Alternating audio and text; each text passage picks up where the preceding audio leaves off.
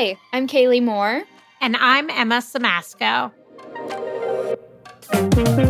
Welcome to Freelance Writing Coach, your go to podcast for building a freelance writing business.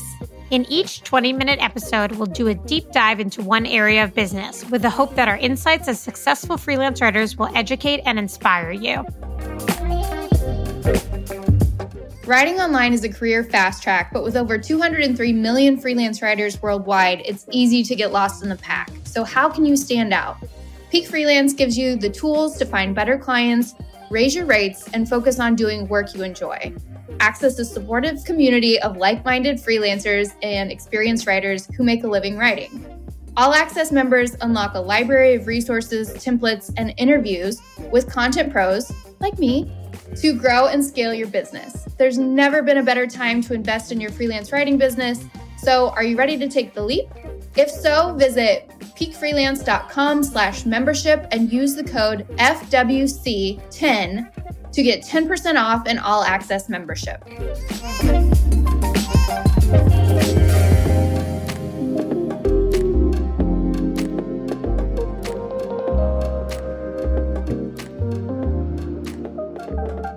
As a freelance writer, one of the chief concerns is getting the word out about what you do. Because after all, if someone knows that you're a freelance writer and you're providing those services to people, they need to know about them, right? You need to be out there. And one of the ways that I have seen people doing an excellent job of this is via LinkedIn. Like Twitter, we had another episode on Twitter, but LinkedIn is basically like another social media platform that can really propel your freelance business forward. So we're going to chat about it today. Admittedly we're not like neither of us would call ourselves a linkedin superstar but we know about others who are. So we want to talk a little bit about what we're seeing happening on linkedin. So maybe you can get inspired and figure out how to make the network work for you. So kaylee i'd love to hear from you. Like what is your experience of linkedin? Like what are your thoughts on it high level? Okay so i have one i use it i check it regularly i really just kind of syndicate posts that I post on Twitter over there. I am not like a power user. I have not seen like a huge benefit from using it for my business. I do occasionally have people reach out. I do occasionally use it for reaching out to sources who maybe aren't on Twitter who I want to talk to for an article. But really, beyond that, like I don't have a lot of expertise on LinkedIn. So I'm going to defer to you and the stories that you have for this episode. What's your personal experience been though so far? Yeah, so I found LinkedIn to be incredibly helpful in reaching certain audiences. I find that in many ways it's a better tool for me than Twitter is.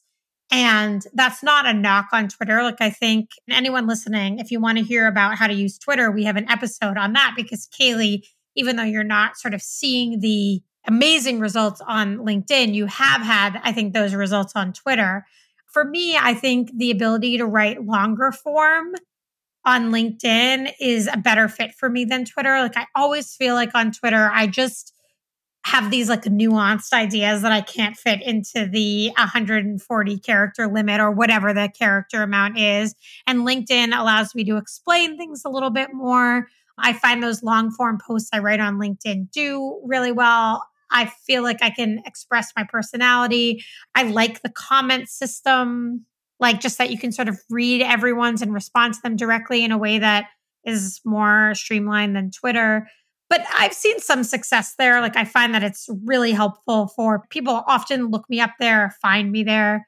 It's a great place for me to have like a ton of reviews and recommendations. That's like one of the main benefits of LinkedIn.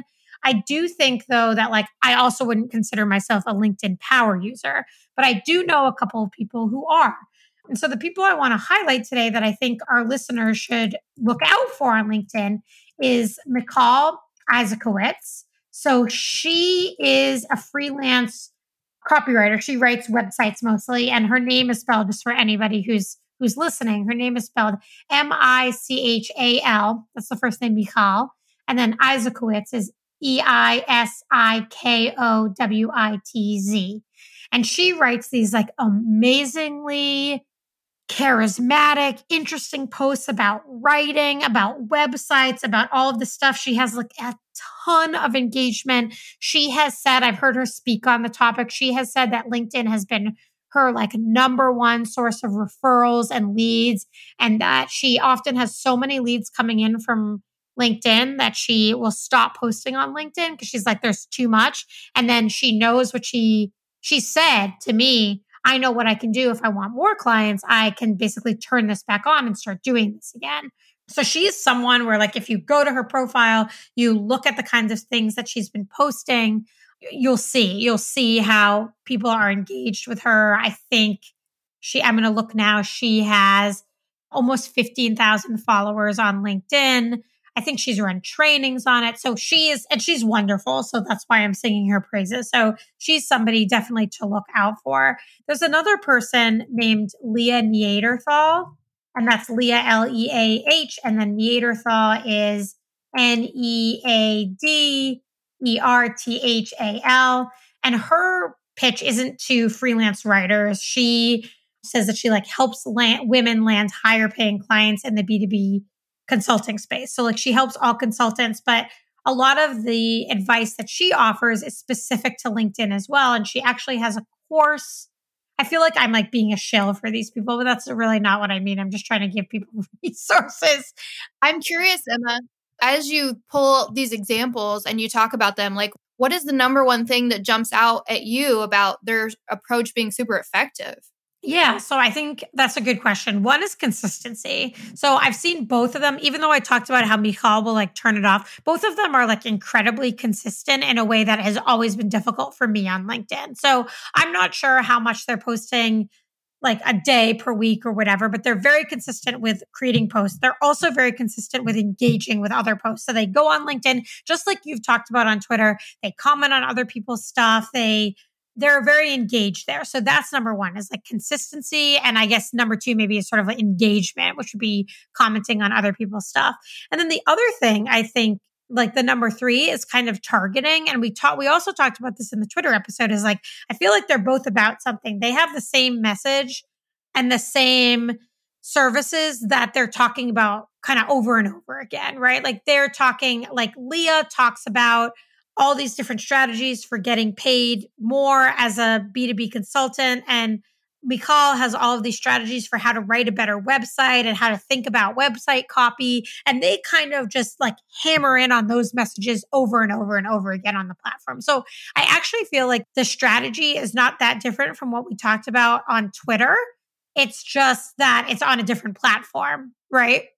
And I've seen so many people on Twitter talking about the opportunity that exists on LinkedIn and that there's so much engagement. If you're like doing what you said where you're being consistent you're talking to people you're commenting on their posts just that it's kind of ripe for the taking. So it's interesting to hear that. Yeah the thing that i think is really powerful about linkedin which i alluded to earlier is just that like people are on there for work. And like when i'm on twitter like i am on there for work because i think it's better for it to be for work, but I'm always torn on Twitter because I'm like, I also want to be a comedian on Twitter, right? Like, I have another alter ego as working, well, not working, as a hobby doing stand up comedy. And it's like half of me wants to like throw away my professional Twitter account and just like write jokes on there, right?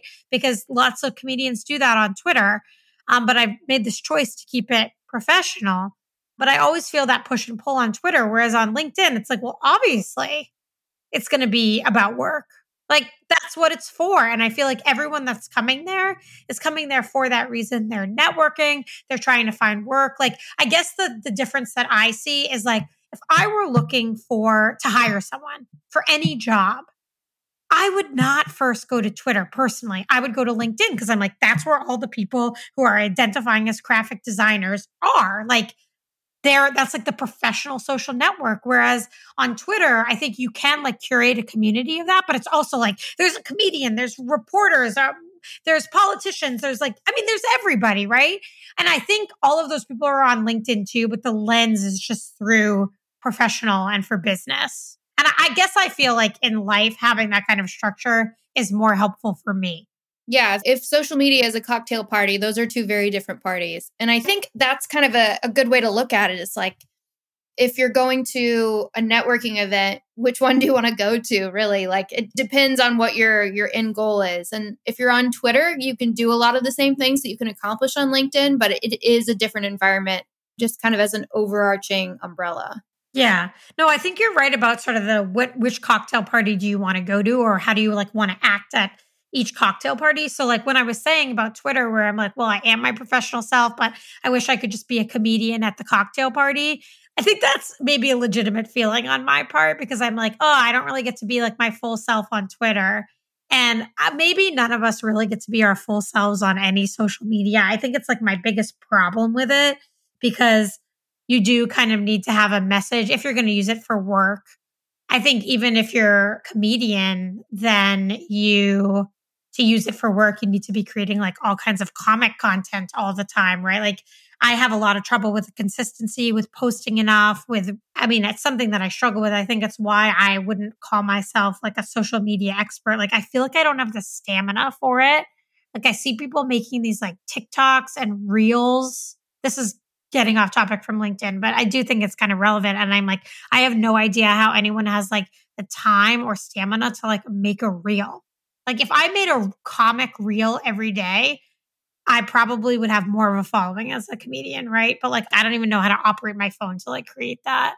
Well, I think one thing kind of on that same vein that's interesting is I am seeing a lot of people put out more video content on LinkedIn, and that seems to be really effective. Number one, because it auto plays, right? So you're kind of sucked in if it's got a good opener right off the bat. I don't know if the algorithm is prioritizing that type of material over other types of posts, but it seems to do pretty well. And then the other thing I'm seeing is like a lot of people are just copying and pasting their pithy little threads and stuff from Twitter onto LinkedIn and they are going bananas. So posts without links in the actual body of the post itself, just kind of plain text posting on LinkedIn gets a ton of engagement. Yeah, yeah. I think the out LinkedIn algorithm prioritizes things that without posts. And I LinkedIn has become a little bit polluted where like people are like posting about their new babies. Not that there's anything wrong with a new baby, but it's like people are like posting stuff that's like pretty off business stuff. They'll tell like some long story and then connect it back to business, right? But I do think you're right. Like having the plain text, having a putting a link in the comments rather in the direct body, like the algorithm seems to prioritize that a lot. Yeah, no, I, I think you're right about the video videos though, auto playing. That's seems like videos are are everywhere, really. Another strange phenomenon that I'm seeing is people will take a screenshot like of a tweet that I sent out on Twitter and turn it into a graphic and post it and then be like, discuss.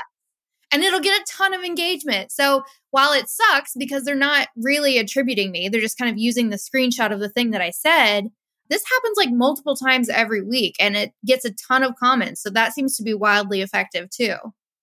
I think there's like a ton of strategies. I feel like if you just spend a lot of time on LinkedIn and look at what's going on and what's getting engagement and you start following some people that are like LinkedIn experts or or just people that have large followings, you'll start to see what works and you could figure out how to develop your own strategy for it. I do feel like we've talked a lot about like how to get engagement on LinkedIn, but I think there's like some basics that are really important because I work with like my coaching clients. I always look them up on LinkedIn before we work together. And I often feel like their LinkedIn profiles are really lacking. And it's like, I think like lots of people are missing the basics. And some of the basics are obvious, like you should have a really good photo. Some of the basics are not so obvious, which is like you should have a really good about section. Like you should have a very deliberate like title. You should make sure that your profile is like open to work or providing services. Like there's a number of things that LinkedIn has done to get you recognized as as a freelance writer. So like take advantage of that. And then I think I've, I, we haven't discussed this, but I've also seen like not just sort of promoting a long form post or something. I also have seen coaching clients who are getting like tons of clients from doing cold pitches on LinkedIn. So like they'll find someone because it's like it's also like an excellent tool for finding like content marketing managers. So they're like doing stuff like finding content marketing managers and being like, I'm a freelance writer, like I want to write for your company. I mean, they do it in a savvier way than that, but like I think if you have LinkedIn in whatever it's called, you can pay to be able to like message basically anyone. So you have like a really direct channel to reaching people in a way that you don't via email.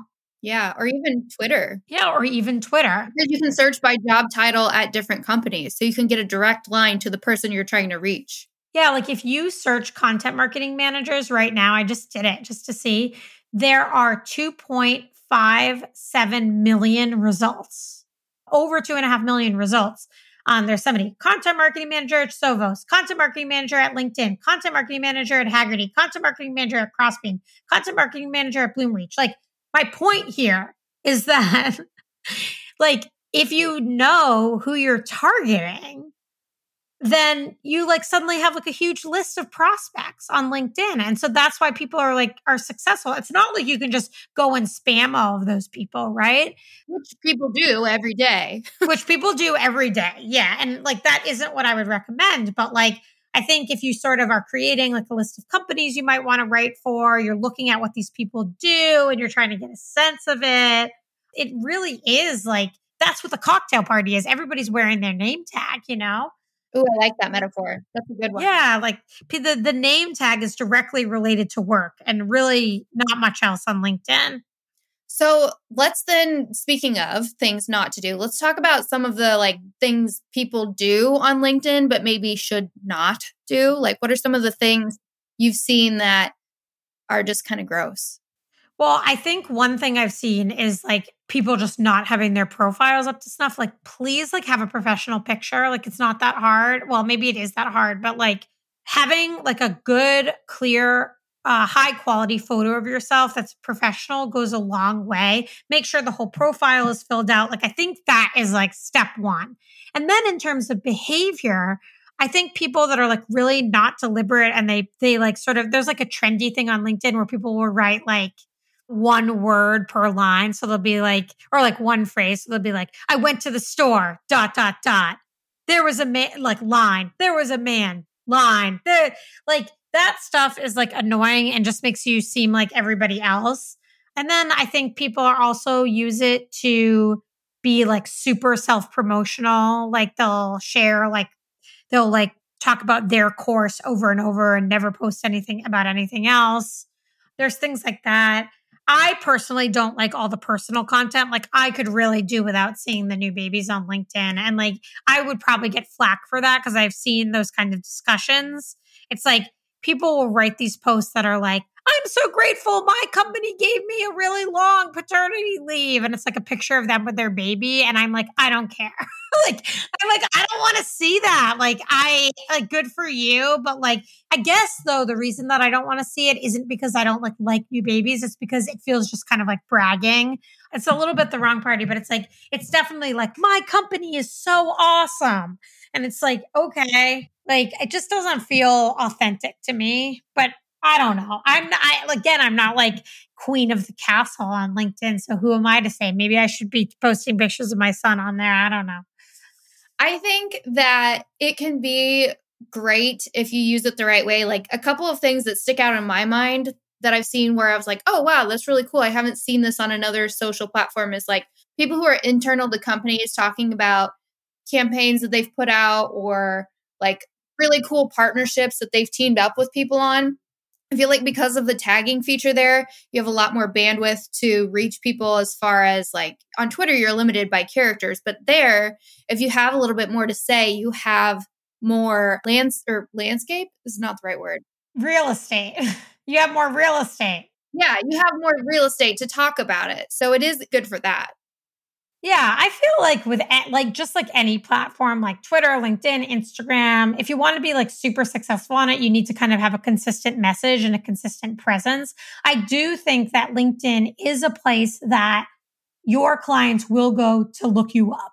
So regardless of how much you want to use it for how important it is for you, you do want to have like a decent looking profile. Like even if you decide that you don't want to post, that it's not super important to you. Like, I think that's fine, but I think it is a place like, um, I feel like if you're not on Twitter, like, whatever, like the client is not going to look for you there, but I do feel like they'll go and look for you on LinkedIn. And like I said, it's a great place to have recommendations. And I ask my clients regularly to give me a recommendation on LinkedIn so that they can all be in one place so that if someone comes and looks me up, they see them all lined up there. Like it's it's such amazing social proof of the work that I did, right? And it feels like a very appropriate place too. It is the place to talk about things that are happening in your career or things that you're proud of or, you know, events that you're going to be part of. I feel like LinkedIn is just the social network that most naturally lends itself to those types of posts and conversations. Yeah. And I don't think like in doing this episode, we're sort of trying to be like, LinkedIn is a magical place. You all have to be there. Same with even our Twitter episode. Like, I think for all of these things, you kind of put in what you get out, right? But LinkedIn is like an important place to be. It is worth some time and attention. Like, at minimum, you got to have a good photo and a description of what you do on there. And then I think I talked a little bit about Michal and Leah. I think they're great resources to look at just to see what they're doing and what they're posting. But there are plenty of others that you could find too. Yeah. I think just to kind of wrap things up here, the answer when it comes to LinkedIn is like, you do you, right? None of these social platforms, it's not required for you to be active there or consistently post there to have a wildly successful career. There are certainly people who've done that, but again, like don't bend over backwards trying to be the master of any certain social platform because it's it's only one small piece of the larger puzzle. Yeah, absolutely. Thanks so much for listening to this episode of the Freelance Writing Coach podcast. If you want more tips, tricks, and resources for building your business, visit freelancewritingcoachpodcast.com.